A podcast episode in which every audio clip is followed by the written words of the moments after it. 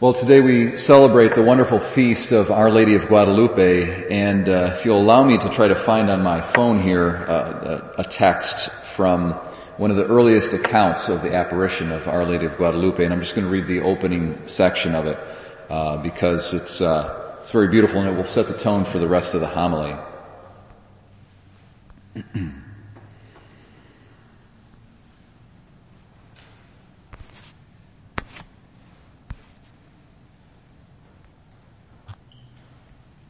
Okay. We just got done celebrating the uh, the memorial of Juan Diego on December 9th, and the apparitions of Our Lady of Guadalupe took place between December 9th and December 13th. And so, for the past four days, you know, if we can back up about 500 years ago, Our Lady had been appearing to Juan Diego. I think there was a total of four apparitions to her and one apparition to his uncle. And um, this is how the earliest account of those apparitions uh, begins.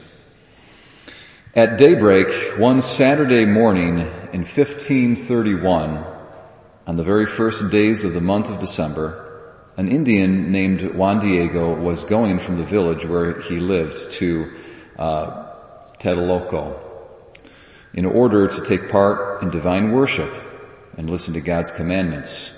When he came near the hill called Tepeyac, dawn had already come and Juan Diego heard someone calling him from the very top of the hill. Juanito, Juan Diego. He went up the hill and caught the sight of a lady of unearthly grandeur, whose clothing was as radiant as the sun. She said to him in words both gentle and courteous, Juanito, the humblest of my children, know and understand that I am the ever Virgin Mary, Mother of the true God, through whom all things live. It is my ardent desire that a church be erected here, so that in it I can show and bestow my love, compassion, help, and protection to all who inhabit this land and to those others who love me, that they might call upon and confide in me. Go to the Bishop of Mexico to make known to him what I greatly desire. Go and put all your efforts into this. So we have this very beautiful account of Our Lady uh, appearing and, and using very courteous language to um, Juan Diego and uh, making known her desire. And it, what I want to do is I want to contrast uh, over against the the compassion, the thoughtful, uh, lady-like gentleness of Mary, some of what we're looking at here in our scripture text today. So um, we have a battle raging. So in contrast to the the gentleness of Our Lady, as we see in this account of her apparition, we have a battle going on between the woman and the serpent in the book of Revelation. And uh, then our responsorial psalm. It's very important to uh, pay attention to our responsorial psalm.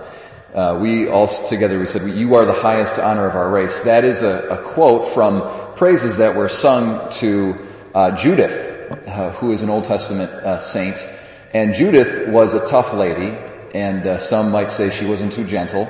She actually uh, overcame Holofernes, this general of the of the an army, an, an enemy army of Israel. She overcame him um, by by cutting off his head, and uh, so it's it's pretty pretty intense there. Okay, and so in resp- in response to this act of warfare that she uh, accomplished, her people say to her, to, to Judith, uh, you, uh, blessed are you, daughter by the Most High God, above all the women on the earth.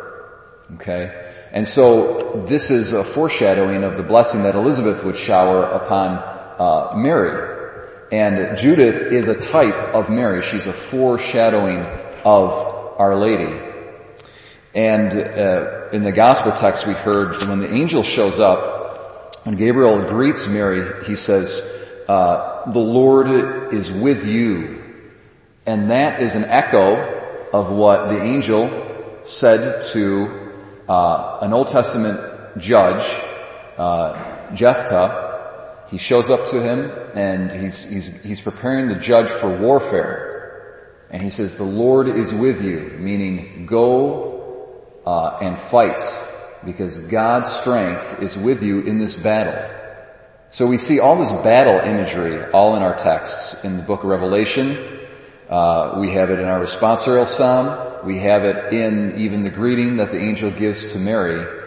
And uh, the the lesson here is that it's precisely through Mary's compassion that she wages war against the devil and overcomes him and, and steps on his head, cuts off his head. So it's through her love, which is uh, a perfect expression of God's love for mankind, that the evil one is overthrown and overcome by Our Lady.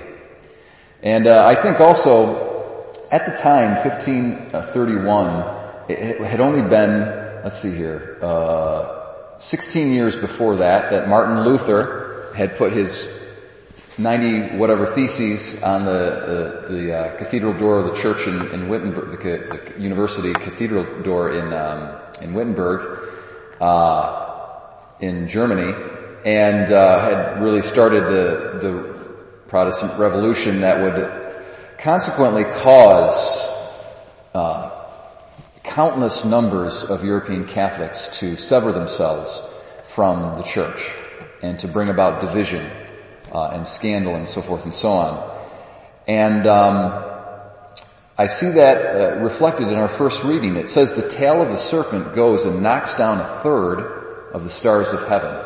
That's ultimately uh, talking about the fallen angels, that the devil brings with him all of these fallen angels. But I see this is this is the devil's work, is he he takes people, he makes them fall. Okay, so a huge percentage of European uh, Catholic Christians sever themselves from the church.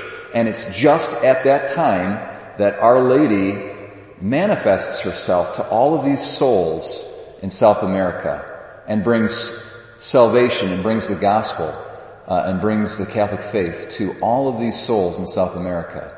And it, it, a continent of authentic faith is birthed and comes into existence right after the devil has successfully alienated huge portions of the church, you know, away from it.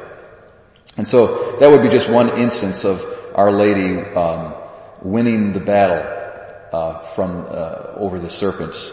And uh, so Our Lady, uh, a warrior, uh, but a warrior through her love, through her great love for God and for mankind, is what we celebrate today. She's the patroness of the Americas, both South and North America. And we invoke her great intercession, her powerful prayers for uh, all the evil that's going on in the world, that God's love and compassion would be victorious in this battle against darkness. And also we invoke her intercession for our local uh, Catholic community here in Auburn.